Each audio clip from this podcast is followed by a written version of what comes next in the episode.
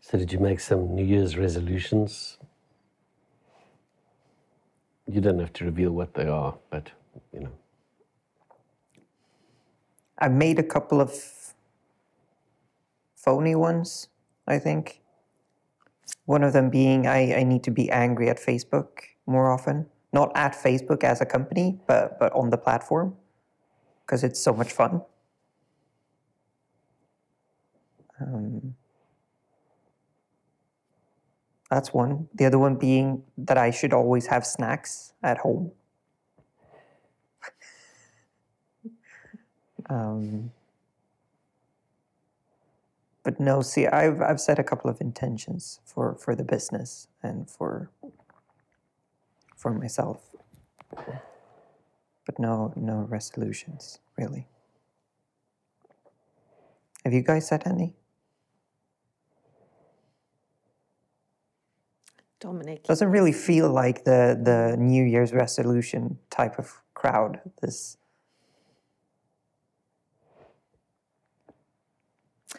I've set solstice intentions or an intention to replace my previous yearly intention, which is something I've done since twenty thirteen. Um, Well, that works for me. I kind of like that. It sets a tone. And is, it's a little bit like having one of those, I don't know what you call them in English, those markers out at sea, you know, the green flag or the red flag or the uh, the things that makes it easier to navigate because it's a reference point. So it's not something to get to, it's not something to achieve, but it's a reference point that I can see where am I and where I, where is that thing? And, you know, do I enjoy the space between us? Would I want to be closer, farther away, more to the right, left, up, down? You know, so it's it's a reference point. Oh. And that works for me. Um I think in large part, it's part of the edge. When I say that I like doing gentle with an edge, that is one aspect of the edge to it, that it, because it's, it's always been intentions that are important to me somehow. I I put importance on them. So it's not like, it's not obvious things, it's not easy things, it's not something that is already necessarily there. Um, so it does provide that edge that I like in life. Oh.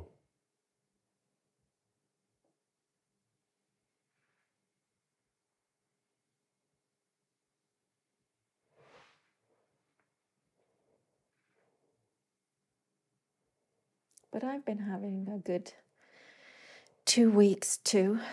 I've been reading and I've been mending jeans in the most creative way. And I've been on Zoom calls and I've been writing and I've been having the most wonderful Christmas Eve with my kids and a solo New Year's Eve where I just I just was, you know, nothing, nothing special, nothing, uh, no musts. I went to bed seven minutes to midnight because uh, it felt like it was the right time. Uh, so, yeah. As long as you get yes. there in time, it's still valid. Yeah. Well, it's like hard to miss that, okay, now it's midnight because it just goes bonkers outside with all of the fireworks. Um, but ten minutes past midnight, there's just, you know, the occasional bang. um, and then everybody goes to sleep. So mm. that was good.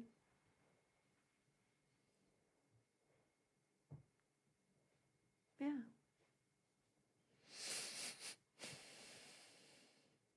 Yeah, that sounds about right. I didn't set any um, terribly clear intentions or resolutions. I think I feel more lost than I've ever done in my life.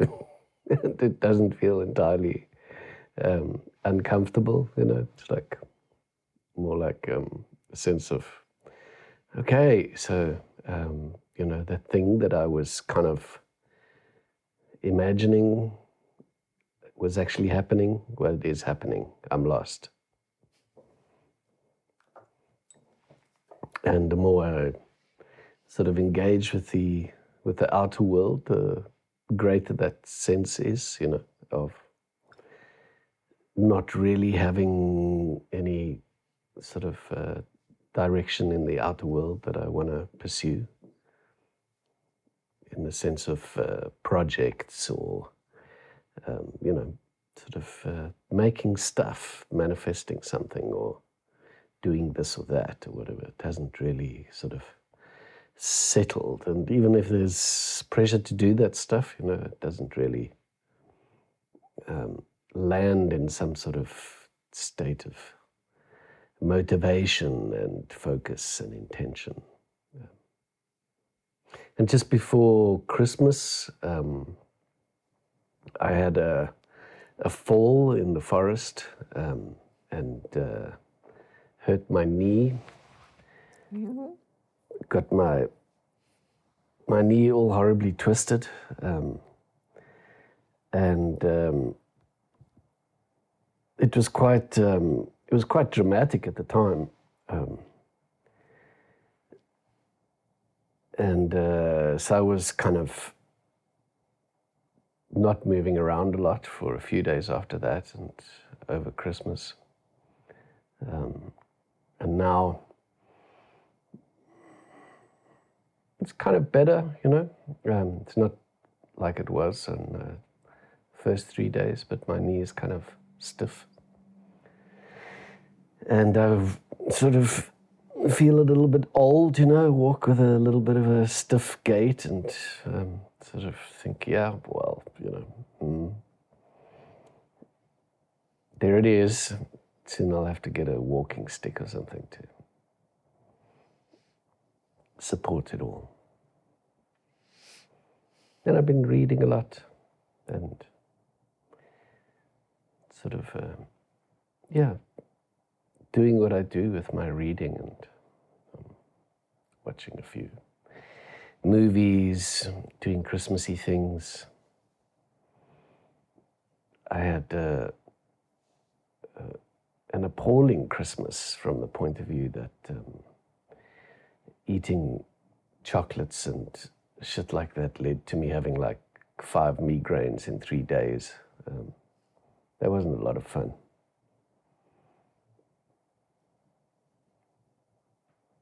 Yeah. But, you know, everything passes, more or less. This too shall pass, as the saying goes. So now, apparently it's a new year. Um, you know, every day is some sort of uh, day of destiny and fate somewhere in the world. Something or other is happening.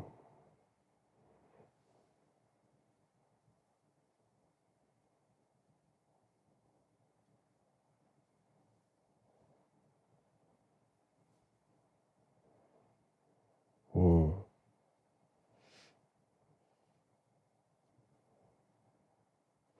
I saw this um, this quote um, from. Um, Oscar Wilde, that he said that um, we're all in the gutter, but some of us look at the stars. More or less, you know, that was, I can't remember the exact wording, but that's the, the gist of it. Mm.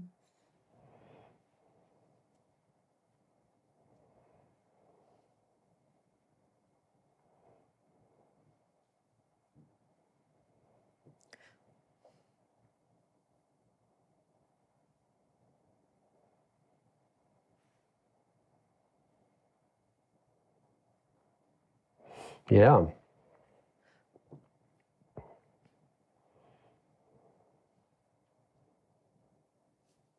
But the the live theater is like in full swing, you know, there's lots of entertaining shit going on.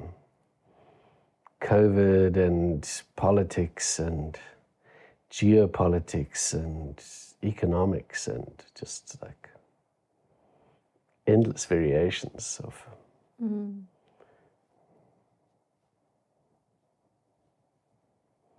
smaller and bigger scandals. I was thinking the the vaccine makers, the vaccine making pharma companies, they must be looking at becoming, you know, mega rich. Like mind-blowingly mega rich. Mm. Like, will they now rise to the top of those, like the G D P um, lists where I know that Facebook and Apple and stuff are way higher than, than most of the countries on Earth. Mm. I'm guessing they will climb uh, that list quite quite significantly. Mm. Especially if they're lucky with bunny ears that the vaccine is something that we need to do, you know, every year or something to make to make it stick. It's like heaven on earth. That was lucky. Like, gee. That was lucky, you know. Perfect. Mm. Yeah.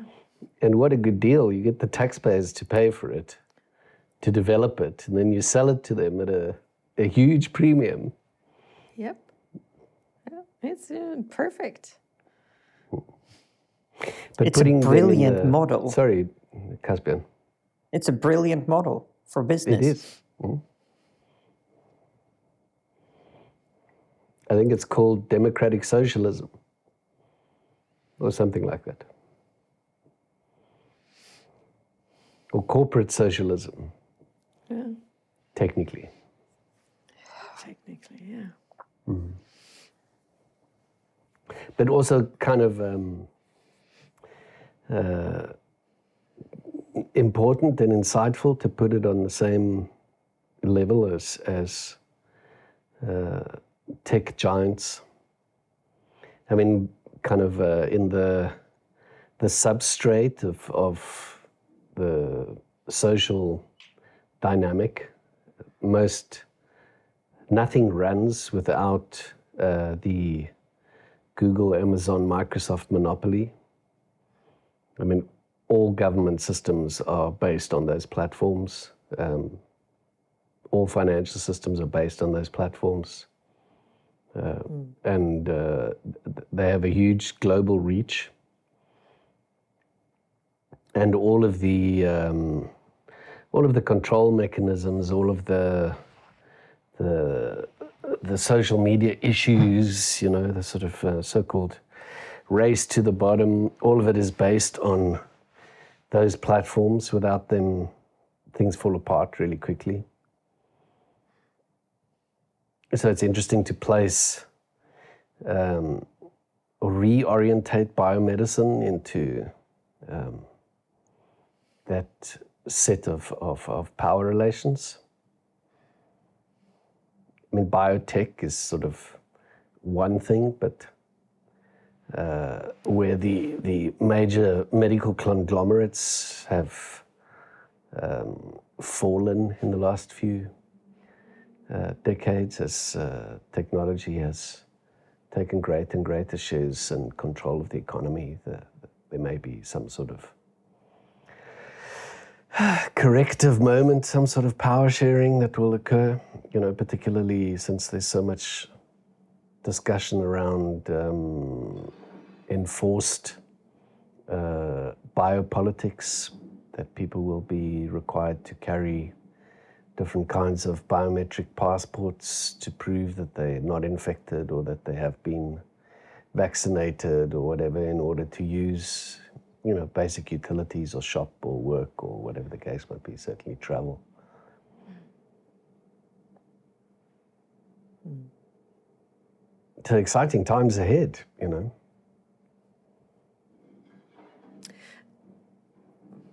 Yeah, it's interesting. I I just finished binge watching Orphan Black yesterday. So fifth season final episode last night. And it's called what? Orphan Black. Orphan it's about Black. Mm-hmm. Orphan Black, yeah. It's about human clones, cloning. Mm-hmm. Um, and it raises a lot of these questions, you know, corporations, um, you know, the heavy lobbying, getting legislation that will benefit the company rather than maybe humanity and and and all of these things. It's it's quite interesting to to watch and and link it to where we are today with mm. with uh, COVID and the pandemic and, and measures taken and measures not taken and, you know, the effect of of lives or on lives. Um,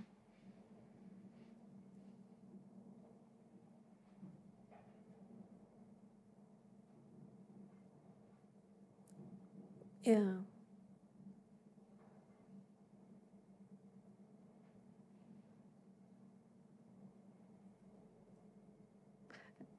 Yeah, and sort of opening up for that potential inner, um, what do you call them, um, conspiracy theorist within, kind of going, hmm, I wonder, what's the, what's the conspiracy here? What's the strategy? Who's been thinking what and why? For what reason? What's the plan? What's the purpose? Sorry, did you say the conspiracy theorist within? Yeah, my the, it opens the door to the conspiracy theorist within me. I mean, isn't that just a conspiracy theory, that there's a conspiracy theorist in you? Possibly. Possibly. I think somebody's just trying to plant some ideas in your brain. You know? That might well be so. I think that's the, and there you are at the catch twenty-two kind of. Is it a I mean, conspiraception? It, it, conspiraception, yeah. The immaculate deception. Yeah.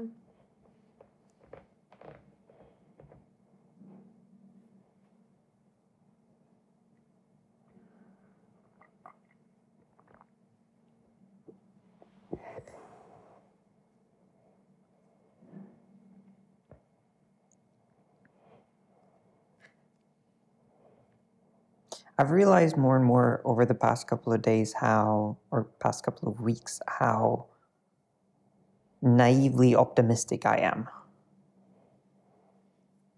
Um, just in general. And and I don't think, I I haven't thought any of these thoughts at all. Which thoughts? Well, you know, biowarfare. No, but I'm I'm just thinking, you know, well,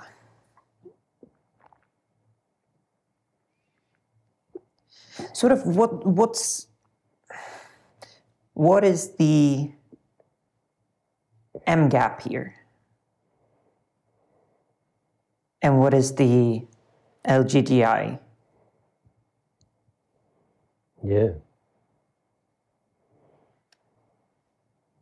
Because I think I tend to to head straight for the most generous interpretation of everything. And in this case, I'm I'm I'm just my instant thought is that, well, you know, we're gonna have more control over our We're we're gonna have more insight into to, into our bodies. We're gonna know what virus is. We're all gonna walk around with one of those, you know, that diabetics have, a little, a little plug in the arm kind of thing. Yeah. And we're just gonna have a lot more data. That's not gonna be bad. How could it be? And then, of course, it could be bad, but but why would it be?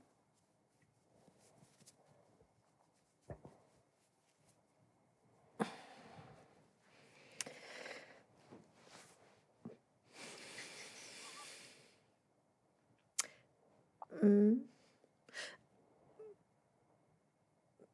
So somewhat surprisingly, being like with a strong upholder tendency and, you know, a, a flair for logging things and keeping tracks and, you know, run streaks and, and whatnot.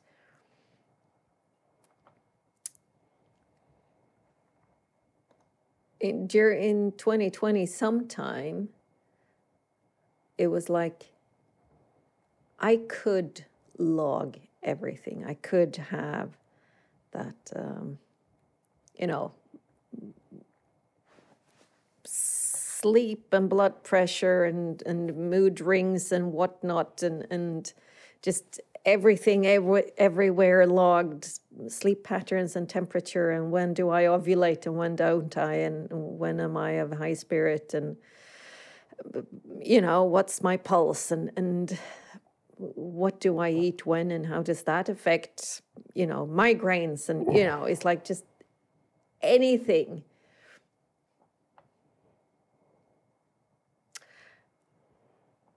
And somewhere around there, it was like, hmm, yeah, it can sure be, it can probably be of, of benefit and of use to me, but I can also see that it can be not of benefit and not of use to me.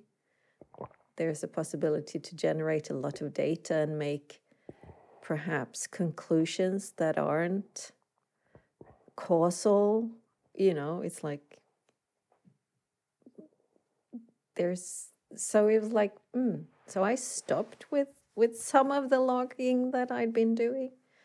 Um, because it was like, oh yeah, I don't really need to. And then I've just finished reading a book called A Primer for Forgetting by Louis Hyde that we'll have in my Creative Community Book Club in a couple of weeks. And he makes a great case for forgetting things without really, I mean, he makes a great case for remembering things too. So he makes the case for the, the necessity or the benefit of both of those. There are things that we need to remember and there are things that we need to forget to be able to move on. Um, and that the the let's just gather all the data that I can on me. Um, I don't know. There's some aspects of being human that I think will even more easily get lost uh, going down that route. Mm. And I think those are important aspects of being human. Um, and, and somehow I want to safeguard or just flag for that, perhaps. Just, you know, there's... there's um, There's potential in the logging of everything, but there's also a danger in the logging of everything. And I think being present to that is perhaps, you know, that's what I would would want to see, just, just mm. being present to it. Mm. Um,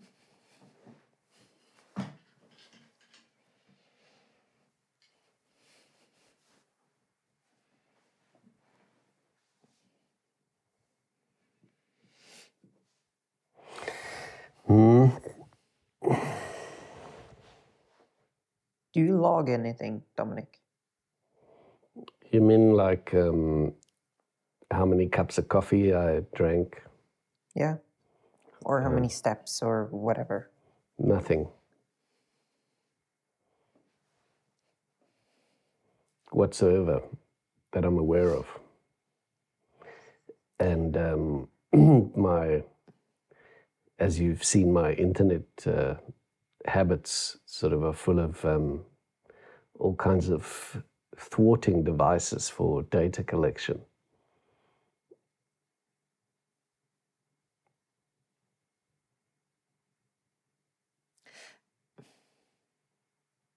So, um, logging. Mm, I guess the only really logging I do in that sense is that I uh, actually record my dream life um, and some personal thoughts. Um, I mean, I'm I'm quite skeptical of this kind of uh, journaling culture, you know, that you should be journaling. Um, so I don't uh, journal. Um, I'm sorry, you know. Are we going to take a bash at Tim again? Uh, is it Tim? Hasn't Tim Ferriss heard enough from us? Did I say Tim? How- I didn't say Tim. I just said generally that, and I don't know if it's if it's if it's his idea. Of course, um, it isn't. I doubt it very much because the, I mean the you you can go back to, um, you know, ancient Greece, uh, and yep. There's people saying, spend some time writing, you know, write a diary or whatever. It's just that it's become like such a buzzy thing, you know.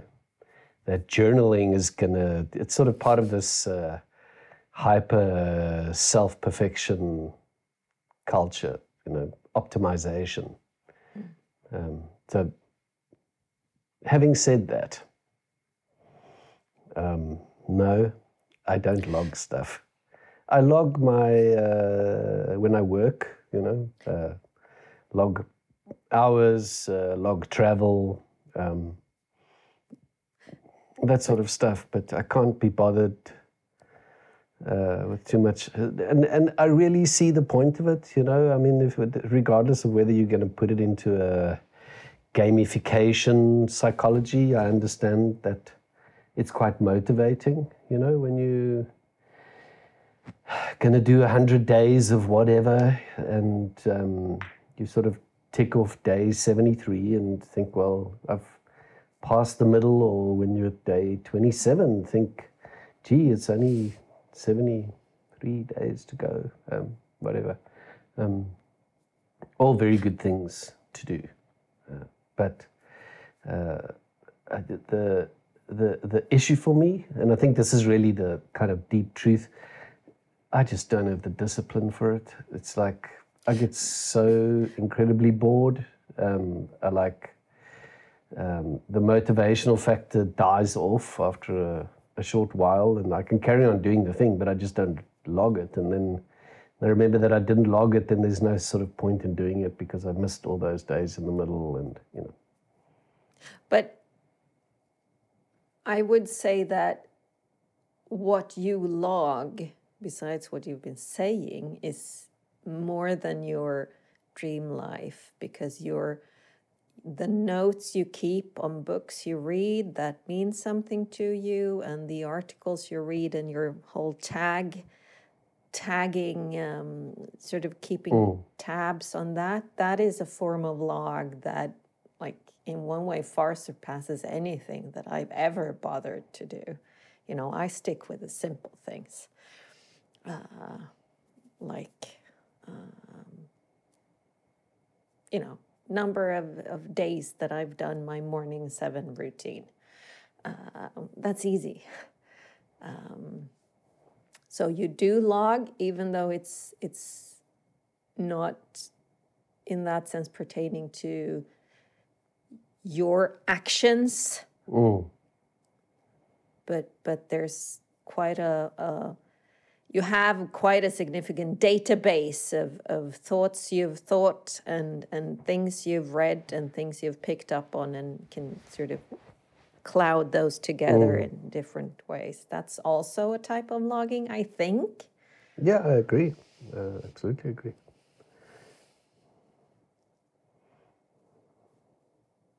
But I guess for me the logging thing is just... Um, Yeah, capturing the same thing again, you know, um, for that purpose, that you can mm. say, okay, well, we had uh, ninety-three events, and out of them X percentage were this or that, or uh, mm. you can see this trend or whatever.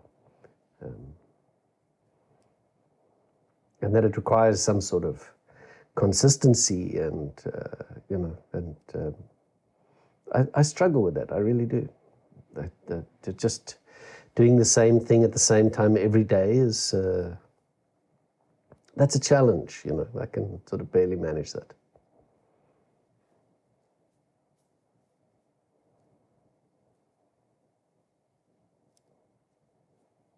Do you log anything, Caspian?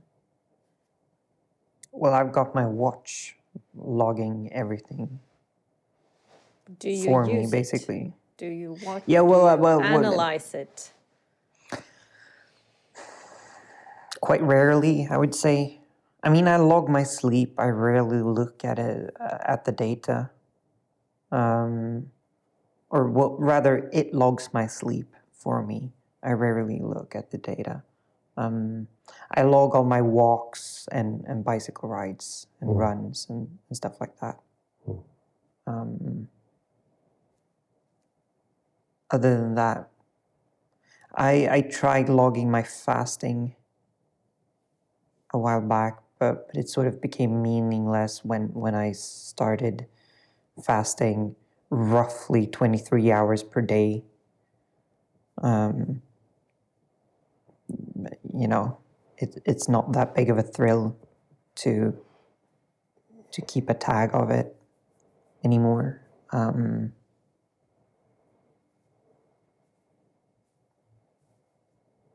and then I have my to-do list, you know, uh, if, if that counts as a log, then yes, absolutely. I've got my Evernote as well, mm. you know, keeping keeping tags and structure. Mm. Um,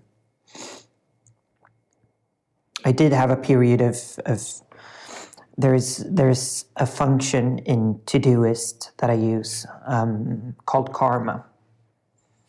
So every time you use the uh, the system in any way, taking off a to do a task or or adding a task, adding a project, moving stuff around. You know, basically anytime you, you um, interact with the system, you get points. But that sort of became meaningless when I reached, you know, I'm at... Gazillion. Check. Yeah, I've got twenty thousand one hundred eighty-five completed tasks. Um, and my karma is on... the second highest level, mm. um, which means I, I have to sort of double my my completed tasks in order to reach the, I think it's enlightened, enlightened or something. Enlightened state, yeah. Mm. yeah. You're um, going to be guru-do. Guru-do, yes. Ah, that's so fun.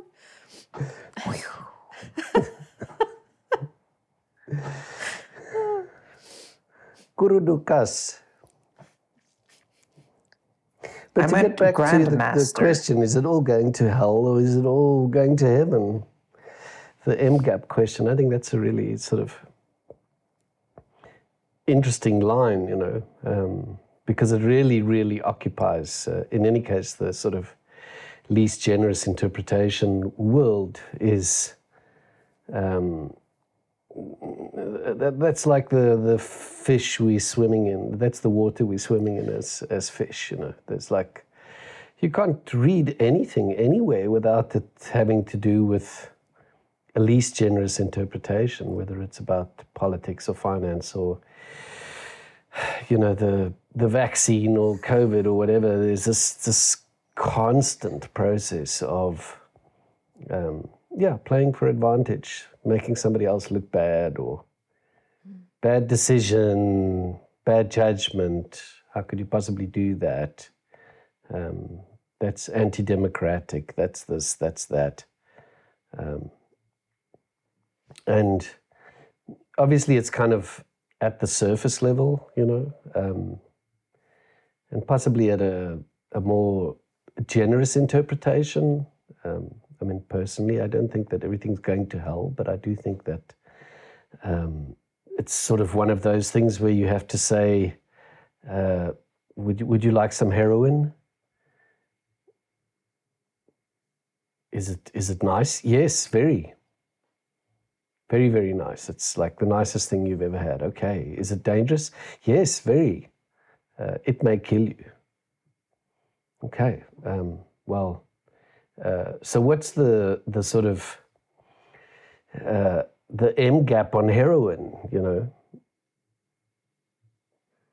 heroin is kind of uh, given us, or in any case, uh, opiates have made available uh, a significant degree of of uh, positive opportunities, um, and uh, really quite destructive stuff has mm. come out of, of opiates on so many different levels.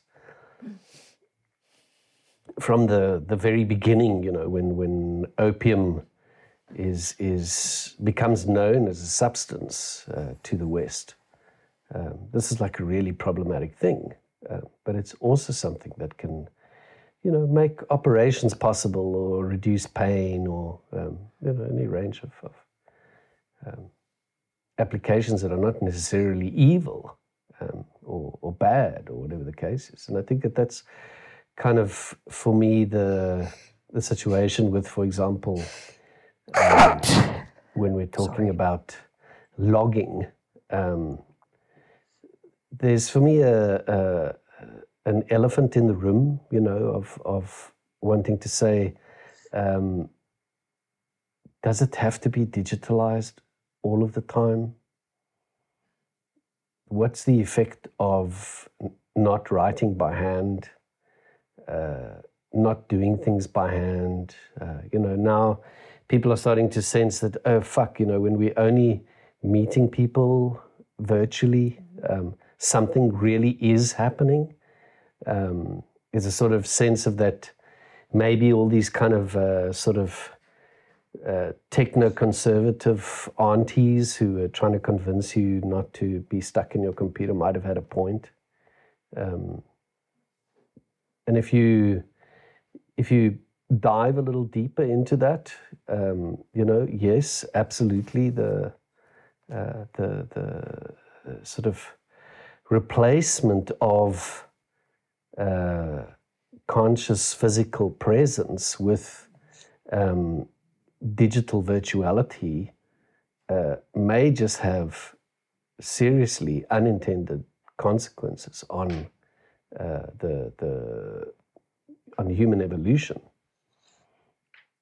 It really is quite possible that uh, the the correlation in Korea between massively increasing uh, dementia and uh, the the sort of complete takeover of, of digital smart technologies in society have uh, actually got causal relationships. But this might just be a very bad idea, and if you combine this possibly very bad idea with things like rampant uh, uh,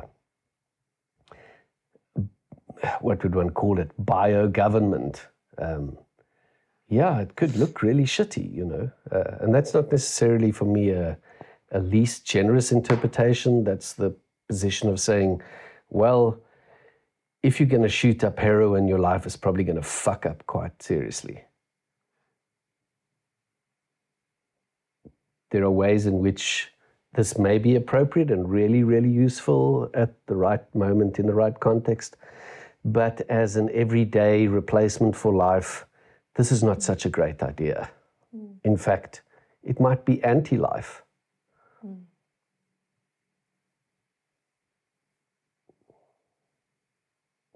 So the M gap sort of thing for me is to say, well, the trend is definitely quite destructive, um, and that's not uh, completely isolated in human history, that, uh, that there are destructive trends, and there may result situations in which, as a result of, of quite rampant destructiveness, we might come to our senses, and in coming to our senses, turn a corner, really do something quite dramatically different.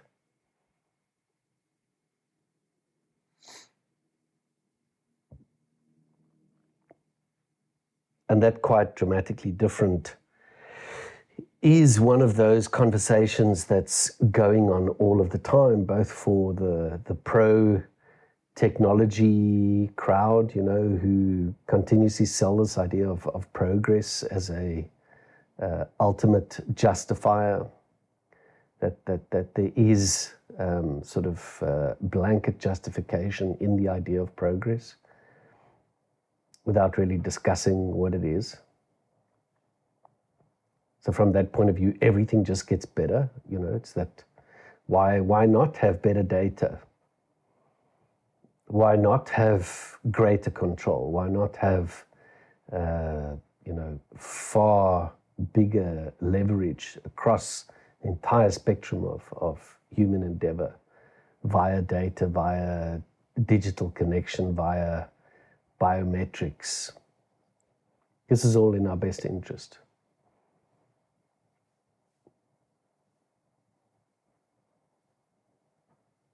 And the, the the pushback against that you can see from um, there's this um, uh, current discourse around uh, the reset. And you'll remember last year I pointed you at the World Economic Forum's Reset conference. Um, so this has become like a real thing, you know, that uh, there's a A lot of so-called conspiracy theorists who are pointing out that there are elements of, of totalitarianism that uh, people would otherwise have associated with Maoism or uh, Soviet communism or whatever, that's uh, written into the so-called Great Reset. Um, and that people are, you know, raise these particular issues um, where freedom and, and totalitarianism are pitted against each other. Um, and on the other end of that, there's uh, uh, this idea that the uh, the opportunity of, of, amongst other things, COVID and, and uh, the possibilities offered by technology lead to that people can live in greater equality.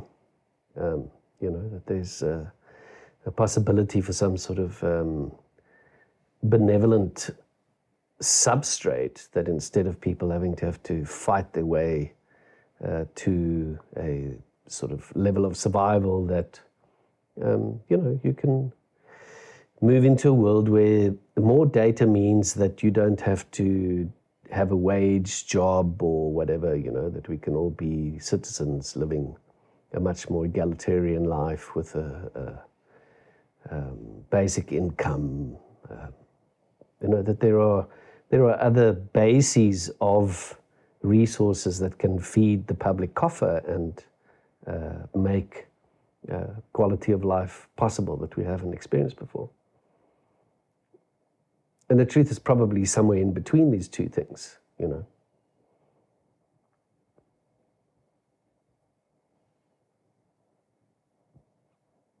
I mean, just as one problematic example, getting to that point builds on education in so many different ways, regardless of whether or not you agree with um, compulsory schooling.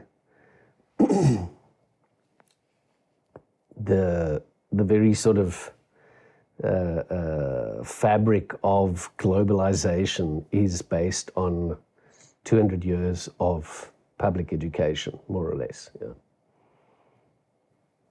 And currently, the way that public education is being run uh, within a digital framework combined with the idea of, of inclusion is quite obviously leading to very different results uh, to the ones that got us to this point of such a high degree of, of um, quality of life, uh, life expectancy, et cetera, et cetera. The, the result is more than likely getting dumbed down. And one such feature is digitalization of schooling, that every kid must have a computer. Uh, and there is absolutely zero research to suggest that giving kids computers at school is going to lead to better learning. Not true. Not true? No. There is What's, some research to, to suggest that. Okay, well, let me rephrase. Um, there's probably research to show absolutely anything we choose. Absolutely, sure. Mm, mm. I just wanted to point out that, that there is research showing some some quite um, well-acknowledged research to show that computers do help learning. Oh, good. Well, we can have a In rap some... battle on um, whether to do computers. Well, I think or not. I think the common common misunderstanding and common misuse of the computer is that every single child should have and always use a computer. Mm. Because that's what we're doing. It, we we haven't developed the tool at all. We're like, hey, here's a toolbox. You know, go. go uh, yeah, well, you, almost almost saying, you know, here's a toolbox. Put up that shelf, build that house, and and then write something with a hammer. You're like, what the fuck? Mm. How? I, I think that's the main misconception and misuse of, of the computer. Mm. Because it doesn't, it's not a replacement for pen and paper. It's not a replacement for the teacher. It's not a replacement for relationship, which is incredibly important in learning. Yeah. And that's what we're doing. At a so, very so, large scale.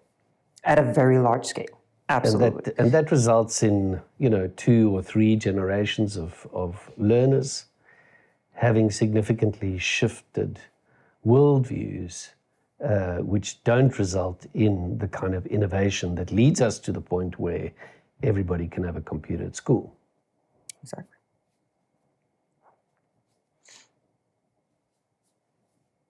So that trend is kind of downhill. There's a certain dumbing down going on. And whether it's in schools or whether it's at a at a societal level, um, there's definitely effects of digitalization that result in people experiencing different kinds of development. Now, that different kind of development, um, well, it's sort of early days. You will, we can't conclusively also, say that it's a bad thing. No, no, exactly. And and we've also built up a paradigm where, where you know, you, you started out by saying dumbing down. Yeah, what's smart then? We, we've built a paradigm where... where we've been smarting up for a very long time, according to a couple of parameters mm. and, and measurements. Mm. Um, and I think what's what's quite obvious in what's happening with, for example, the O E C D, the education measurement sort of, what's it called? The PISA. PISA? Yeah, right. Sorry. Um, is that they're saying, hey, we're measuring the wrong things. You know, every single year now, uh, for as long as I've been looking, they've been adding things that they're measuring and, and things to measure. And, you know, it's it's just an ongoing list of, hey, this might be a good idea to look at. Um And I think that's also important to to put into that context and to that conversation. Ooh, is that I agree. We don't know. We don't know what to measure. We don't know what to teach. Ooh. That's that's what they're saying. Yeah. So for Which me, is interesting a, a sort of... to then correlate to to this. You know, I can log every biological aspect of my physical being. Yeah. And what's the conclusion that I will draw from that data? And, you know, will it be of service for anyone or will it actually be harmful? But just in terms of the education problem, um, there is a possibility, um, and that's what I would say is a, a uh, an M gap, a sort of um, a maximum adjacent possible. Uh, the most generative view is is the uh, sort of creative destruction view of innovation, that um, if we continue to feed this system with shit, uh, it may actually totally collapse. And something far more appropriate may emerge. Mm. Hopefully, you know, um, kind of believing in the sort of spirit of uh, uh, human creativity, uh, that there are going to still be Deweys and Jameses and et cetera, et cetera, like there are Elon Musk or, you know, whatever, that possibly the best thing we can do right now is to totally drive the education system off the fucking rails, into the ditch, you know, to the bottom of the lake, uh, put it to bed, um, understanding full well that learning is really such a central part of our human experience, and innovation is such an important part of our human experience. Those things are not necessarily going to disappear, um, but the way we're doing it now is not necessarily helping. So let's do more to get rid of it. More computers, you know, more inclusion, uh, any anything that's actually sort of collapsing the supposed uh, goal. More of that. Keep the trend up, you know. Let's measure more irrelevant shit and, you know, take even more policy decisions that will lead to measuring even more irrelevant shit, till eventually schools become entirely irrelevant, totally unnecessary, nobody bothers with it. Um, like a steam engine, you know, it's like, all right, we've got something better.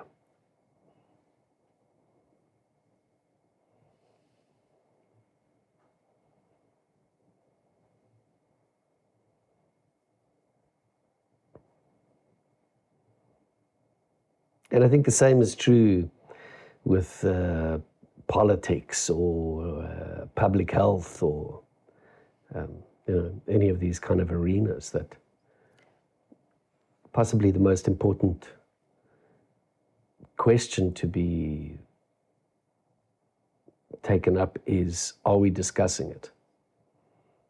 And how are we discussing it? What are we, what are we, what are we doing with this? Is it just passivity? Okay, well, you know, put, put, put my chip in.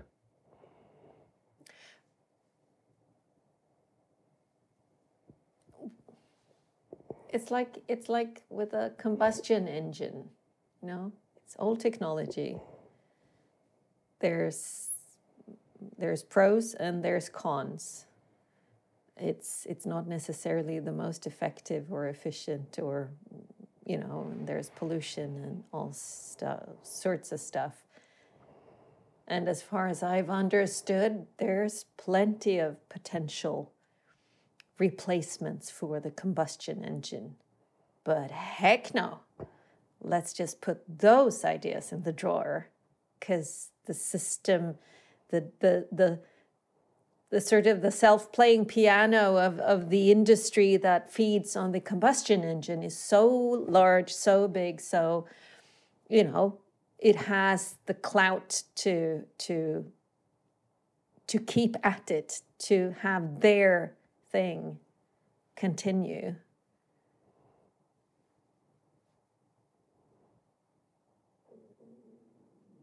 Yeah, but I think I think you know, even more than that, I've had a couple of conversations around these these topics uh, in the past year or two with with people my age. Sorry, guys, you're. Hey, we We're also not. Have an age, you know, it's okay. You can have an age. You don't have to apologize.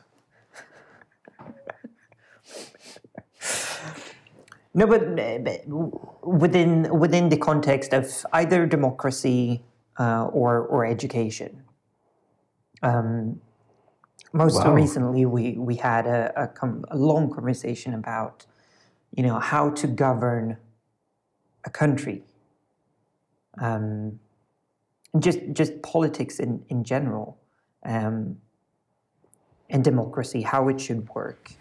Um, And I sat, sat quite silent throughout the, the whole conversation. There were four of us. Um, and then, then one of my friends turned over to me and, and just said, well, you've been you've been awfully silent. What, what's going on? And I just went, well, I've got the solution, so so I'm going to let you guys. And then I'll swoop in and, uh, you know. Take over. Save the day, yeah. Uh, and I, you know, I, I quite bluntly said the problem is the nation state. We need to get rid of it. It's fucking us up. Um, and I sort of did the same thing with education. We we were at that time we were eight or ten people, all talking about all talking about education and schooling and, you know, those kinds of things. Sat silent, and then I went, well, you know, we're doing it all wrong. We're, we're doing it backwards. Everyone learns. Let's get rid of schools. And they all went, well, what the?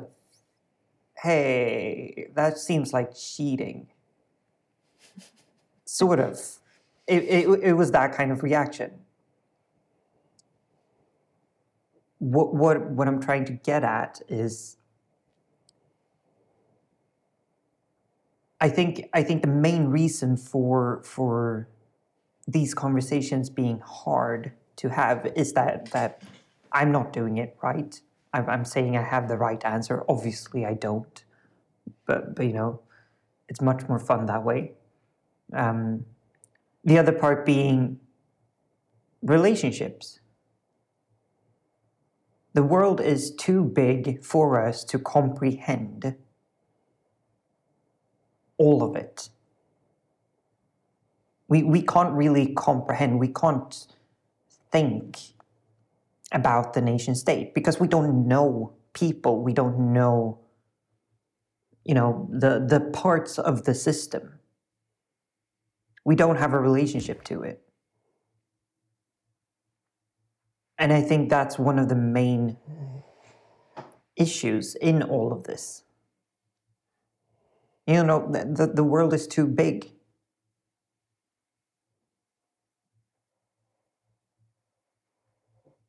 And I think, you know, both credit to to both of your generations, um, and some some some definite criticism is that you've been brought up through digitalization, digit or, or globalization.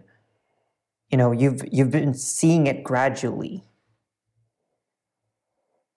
um, and even more more the um, the even older generations have been sort of, okay, this is happening, sort of like a lobster in in in boiling water, kind of thing. Um, whilst we're just thrown into it. Here, here's a boiling pot of water. Let's jump in. Oh, you didn't want to jump? Poof.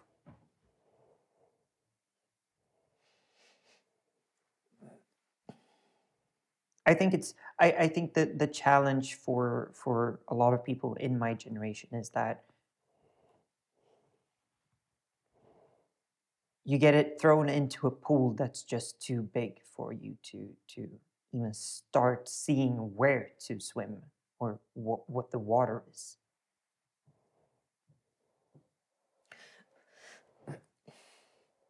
So just just bringing it again back down into the the the small and possibly more COVID related. What with schools now across the globe in, in large part being closed, and a lot of families having their kids at home.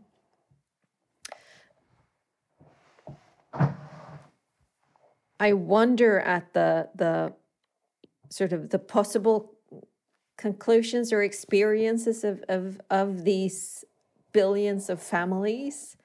One might be, heck, I so long for school to start again so that I can get on with my work, my life, because now I'm tending my kids and I'm trying to play teacher. I'm not a teacher. And, and you know, and kids, they fight. And if they can't go outside, you know, it's like that, oh, I just wanted to go back to normal so that I can do the things that I want to do. And I'm guessing there's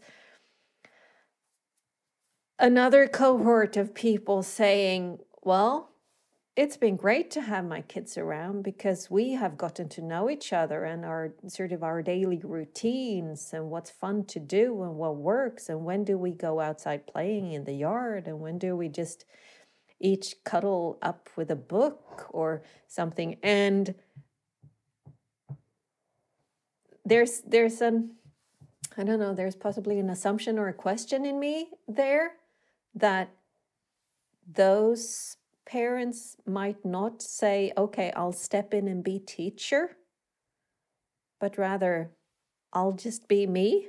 I'll be their mom or their dad and, and you know, or whatever caretaker it is. And and and the possibility then to see that, oh, kids actually do learn. When left to their own devices, they do learn and pick up stuff and and have fun and, and experiment and, and and do that thing that humans do. We do learn, we do innovate, we do those things.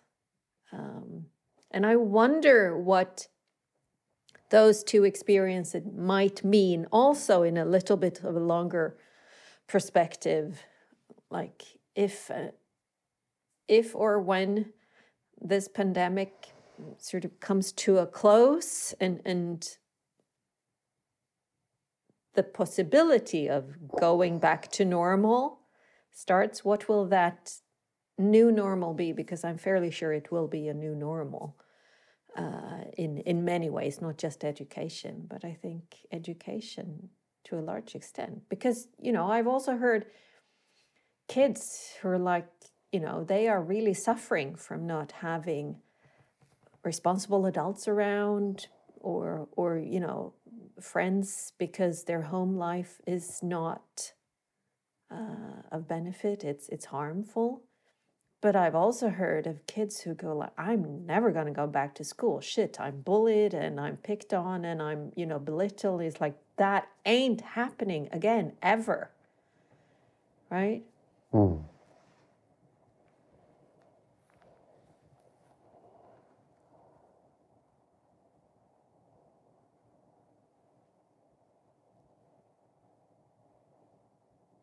So I'm I'm guessing that there are more people today who can see that the, the public education systems actually are flawed than, than, you know, two years ago or one year ago even.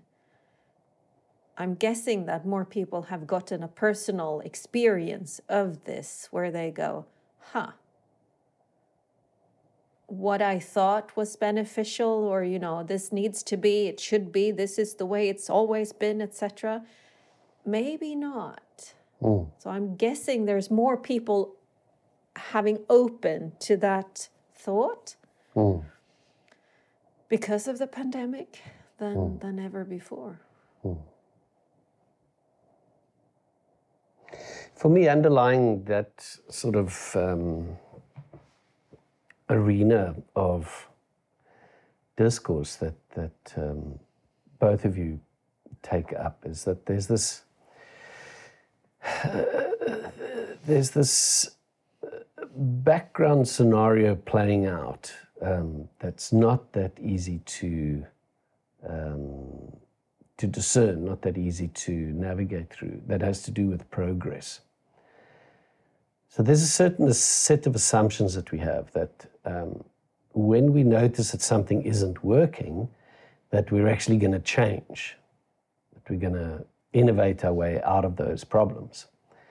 And this we call progress. And anybody that's not for progress is obviously, um, you know, either a Trump supporter or completely insane or both. Um, because progress is why we're here. You know, progress is what we do. Progress is good, et cetera, et cetera, et cetera. And there's not a lot of, of engagement with this question because there's this basic assumption that um, progress will sort everything out. Things will get solved through progress. We will find solutions either with technology or, you know, um, innovative financial structures or uh, new medicines or whatever. Progress is going to be our way through. Um, and certainly there's been, uh, you know, sort of any number of examples of progress in the atomic world stuff. We've created amazing amounts of stuff. The human endeavor sort of leads to uh, progressive improvements um, in sort of any number of fields. Um, but at the same time, uh, the idea of, of humans progressing um, is either uh, just a fantasy or runs at a completely different frequency. So we've got all of this amazing technology that can do totally astonishing stuff, and humans still behave like cavemen. You know, how, do, how the fuck does this happen? Um, and, and and grappling with this problem, I think, is is is, for me anyway, quite instructive because, yeah, we might notice that um, uh, phenomena X arises out of a certain uh, uh, situation or a whole sort of spread of of phenomena around schools, what doesn't work about schools, et cetera, et cetera. Um, and there's a certain uh, uh, moment of logic of, oh, look, a problem, we can solve that. We can apply our logic and, you know, um, we can get better results or we can change this or change that. But somehow we don't really do that, you know, because either there are priorities that are higher up in a hierarchy that uh, don't necessarily have to do with uh, the mental well-being or emotional well-being of, of how kids experience school, compared to what the the um, the financial implications are, for example, or economic implications. Uh, or otherwise, we actually lack some sort of insight. Uh, you know, the the sort of boiling frog or the boiling um, lobster, as to that this is actually going on. This is sort of some of the, the argument around anti-tech or, you know, real tech warnings that, well, the water's nearing boiling point and a lot of people are seriously addicted to their phones and uh, this is having really bad effects and we should regulate these things in the same way that we regulated cigarettes and so on and so on and so on. Um, but for me, underneath is this problem of, well, what is it that we that we're trying to achieve? What is it that we're regulating against? Is it that we're regulating against the progress of the stuff, or is it that we're regulating against um, the, the the the quality of of human nature um, that is out of sync with this idea of endless progress, of some sort of uh, ideal state that's very soon going to arise? I mean, we really believed in nineteen sixty and seventy that computers would lead to, lead to this sort of massive automation and uh, lots of leisure time and et cetera, et cetera. It really didn't. And we've got loads of explanations for that. Um, but the fact of the matter is that we're not uh, psychologically better off today. We're not more healthy. Just as an example, I saw that that uh, um, I think in, in, in, in China there's a, uh, a seriously growing epidemic of, of obesity. And that's quite astonishing. You know, that's like a, a big wow. You know, it's like the epidemic of dementia in Korea. What, why, why is that happening? Uh, these are really sort of issues of the physical, biophysical substrate in which we live and have our being uh, is seriously ill as a result of our habits. But we don't necessarily do, we, we progress ourselves out of the problem into another set of effects that possibly just enhance those already existing problems.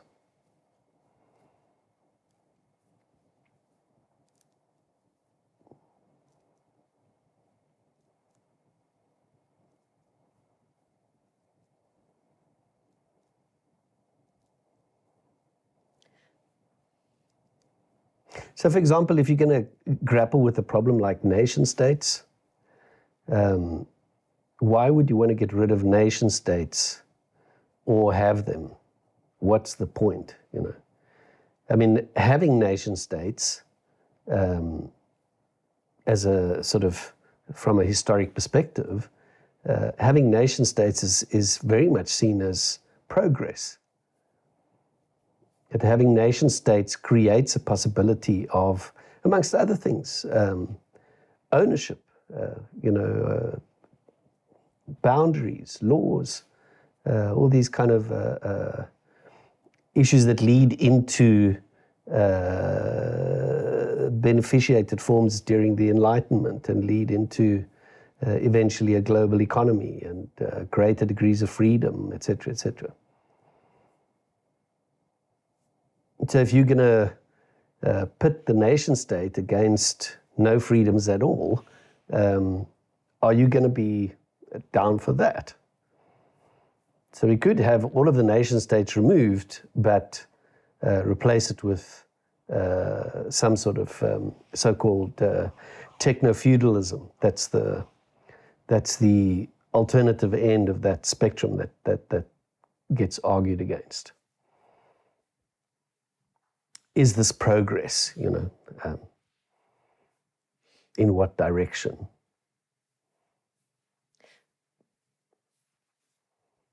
But isn't one of the things that that makes us not really have these discussions, this fact, I, I come to think of the saying that people come into your life for a reason, a season, or a lifetime. And I wonder if the same thing isn't true for, for any concept, any system, any, any, any, you know, anything. It comes into our lives for a reason, a season, or a lifetime, but that would also require perhaps me then, or us then, looking at the things that we have around us to see, you know, okay, is it, has its season, you know, is it coming to a close? Mm. And that isn't something that we do. And I don't, you know, it like, it happens because civilizations crash and fall and burn. And I'm, I'm in a sense, I'm guessing it is because their season has come to an end, and possibly it could have come to an end in a less clashing, destructive, um, hard or or painful way. Mm. If we were like looking at it, you know, revisiting, revisiting on a regular basis, which in a sense, I feel is what politics should do, but I don't think they do because they're also geared towards, um, you know, they have three years or four years in office and and and, and then they need to be re-elected. And, and that means that the really hard questions aren't brought up because the risk of not being reelected outweighs the the mm. the risk of not being reelected. Mm. Uh, you know, so you, you sort of you don't do mm. that thing, which I, I think it's it's one of the things that it could do, and therefore it could be of, of use, it could be of service if it was done in that way. But that's not how the system has been, you know, uh, developing. So it's like the self-perpetuating of the self-perpetuating of the self-perpetuating, and the and the the link, the grounding of it, the the the the the purpose of it. What do we have this for? And and and you know, is this still the best solution that we can see, or or you know, what mm. else would be possible? Which perhaps also is just me being progress, pro- progressified. Um,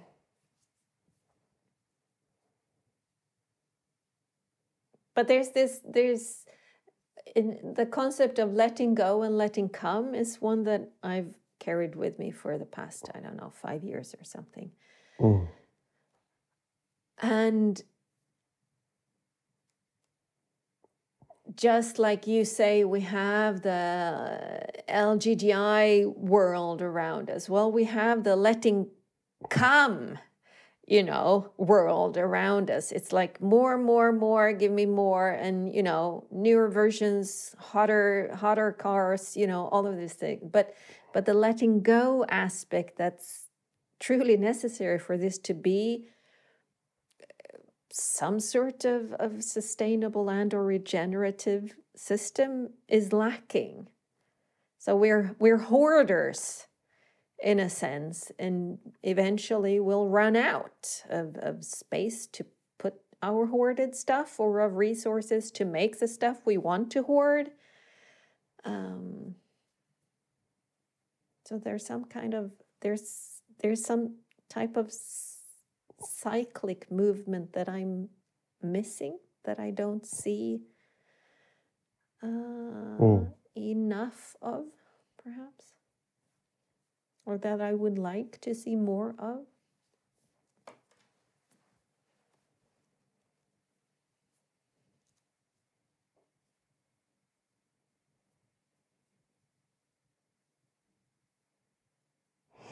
Yeah, there's a lot of different um A lot of different angles to take on there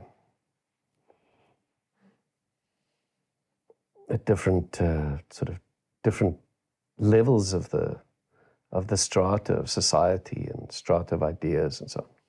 I mean, I think, for example, that um, since um, we have a uh, a well-versed ageist in our midst, um, we could sort of raise that issue, you know, that um,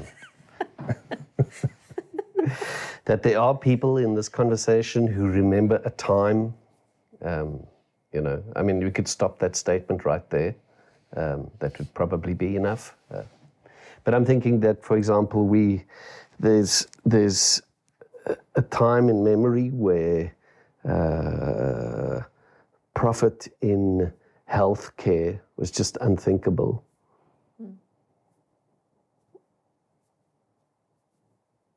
Nobody sort of had any, the the, the, the problem of, of charity, of, of some sort of ethic, uh, of, of of the moral of care, uh, you know, these kind of things were really obvious. Um, and now the the water that's boiling, that the lobster is thrown into, to use your metaphor, um, it seems like that water always has had this component of privatization.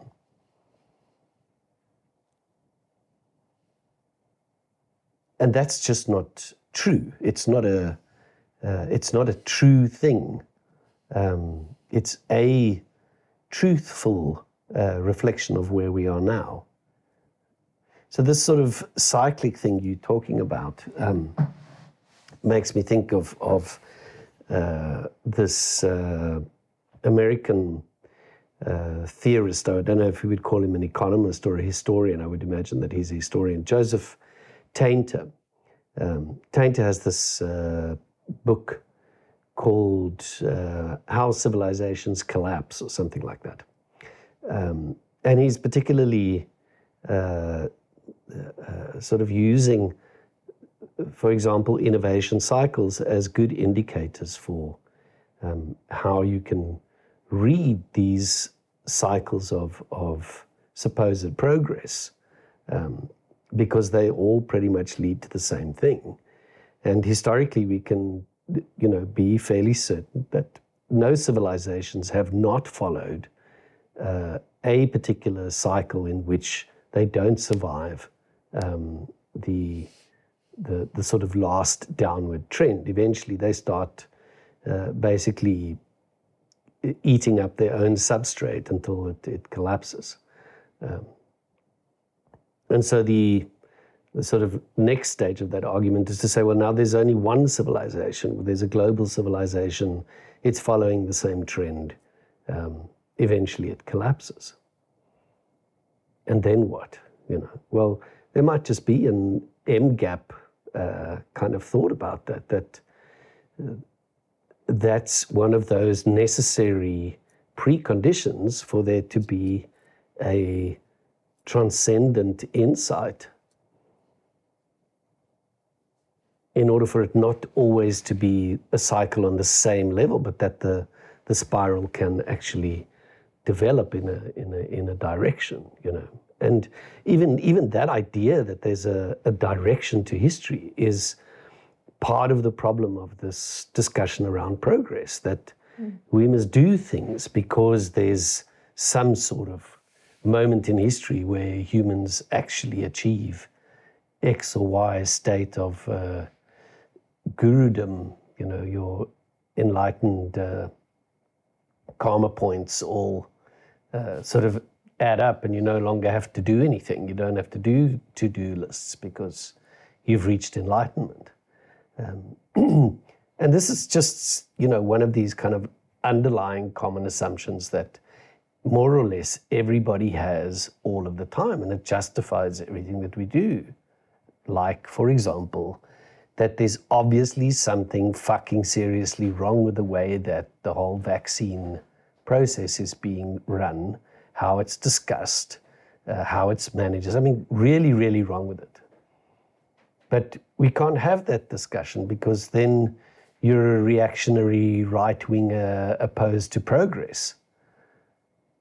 Uh-huh. So let's just get this right, you know, the... The idea is that the vaccines are actually going to save us from COVID, but they're only going to be delivered to fifteen percent of the population of people on the planet at a cost of, sorry, run that by me again, uh, that who paid for again? Could you just sort of help me with that one? I mean, it's obviously weird. Bezos, wasn't it? Did Mister Bezos pay? That was very kind of him. Um, But I do doubt that very much.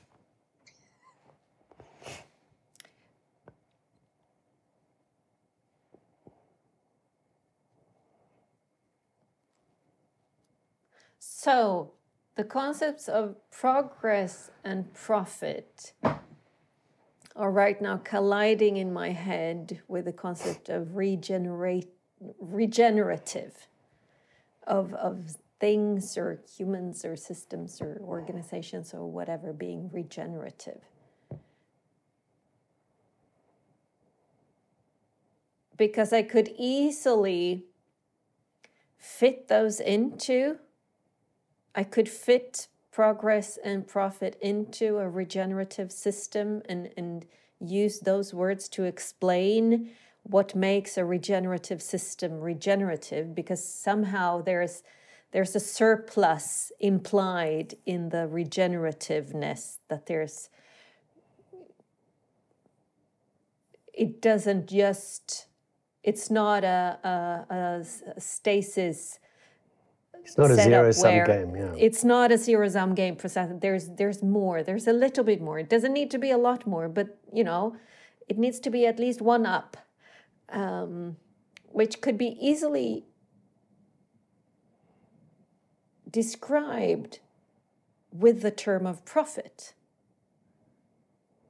But I wonder what, how it could be, how a regenerative system could be described or defined or explained in ways that don't use these terms that carry so much inherent meaning in them that that would kind of drag stuff over from the existing system into something that I see would be a lovely new system. Um, that's a question I'm going to write down. Oh.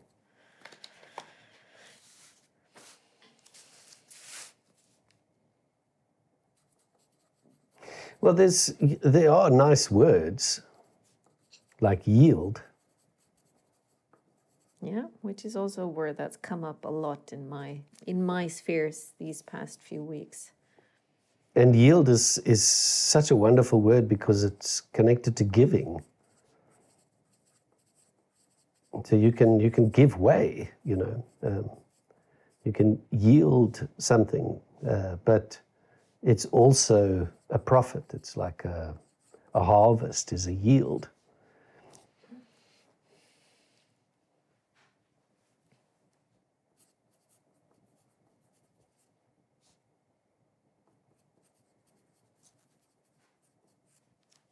And the um, there's a an Australian guy that, whose name I can't remember, but he talks about how um, the idea of of uh, growth in uh, Aboriginal Australian culture um, is about uh, increase in connections.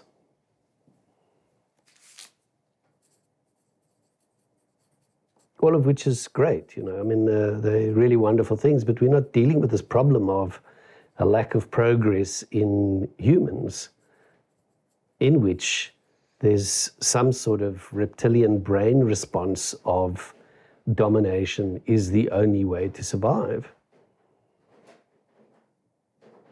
That if I don't have it, then you must have it. Mm. And I mean, that's kind of Uh, really grossly uh, reducing the problem, you know, to uh, to to the opposite of what you're describing, Caspian. This is not like a, a hyper object. This is someone that something that everybody understands. Um, and when you unpack it, it actually does, uh, at least to some degree, provide a model for how it is possible that we can be so fucking smart and insightful and still run the same program that collapsed all the other civilizations before us.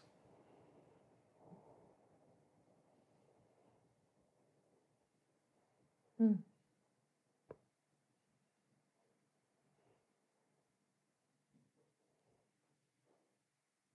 How do we manage this, this dual nature of that, yes, we are entirely dependent on relationships? This is really sort of obvious, you know, all um, mammals have this quality and humans have it in spades. Mm-hmm.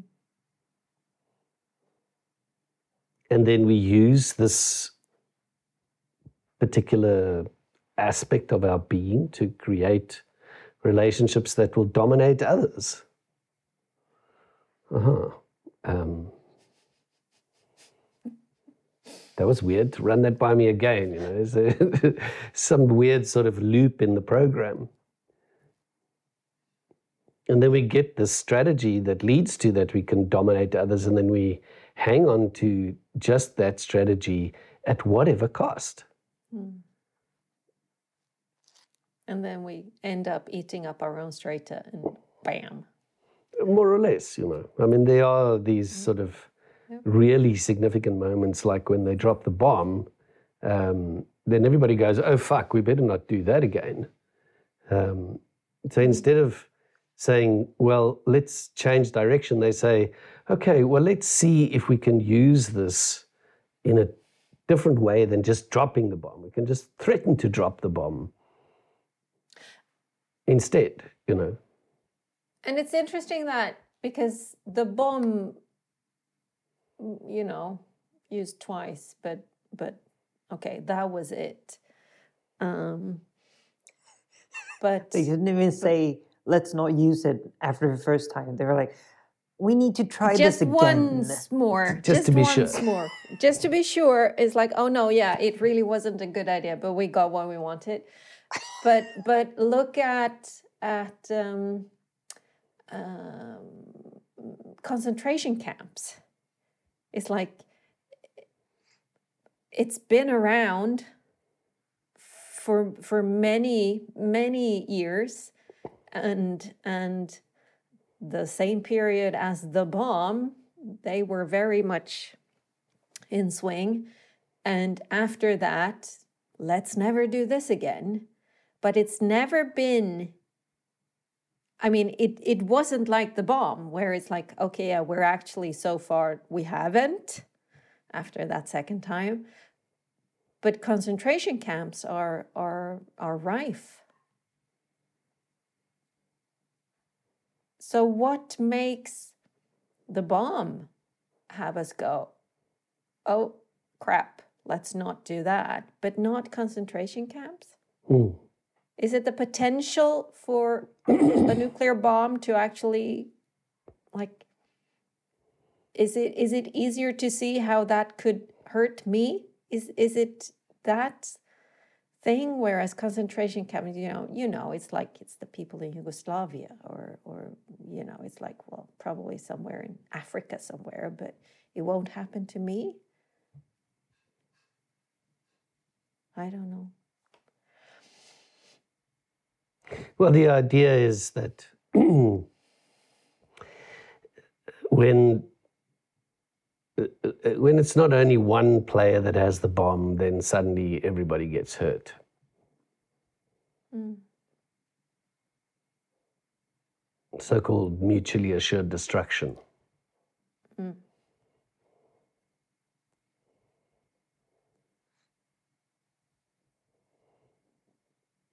I mean, just this, you know, over this Christmas period, um, the the Russians have announced a uh, significant um, innovation in delivering nuclear bombs. Oh. Mm.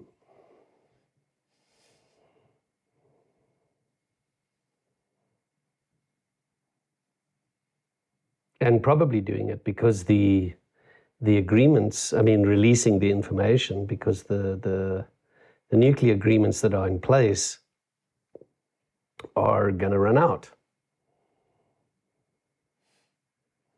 So the due date is is pretty soon. I mean, like within days or weeks, um, the nuclear treaty runs out.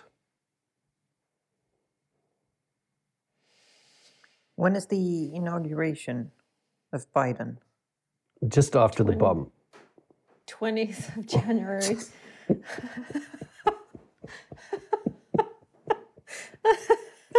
Okay, is this where we wrap it?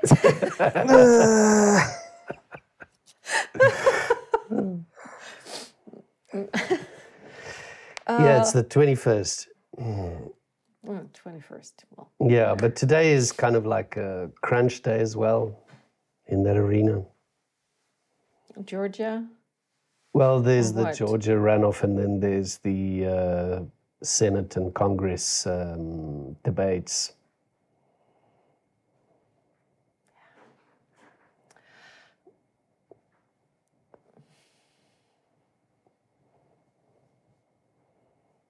So today's normally the confirmation, I think, um, where they confirm the electoral votes.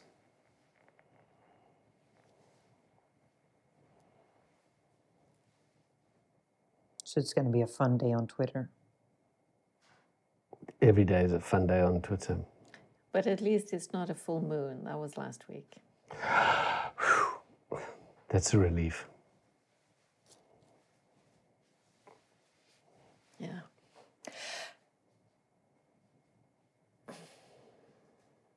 I wonder if this is where we actually do wrap.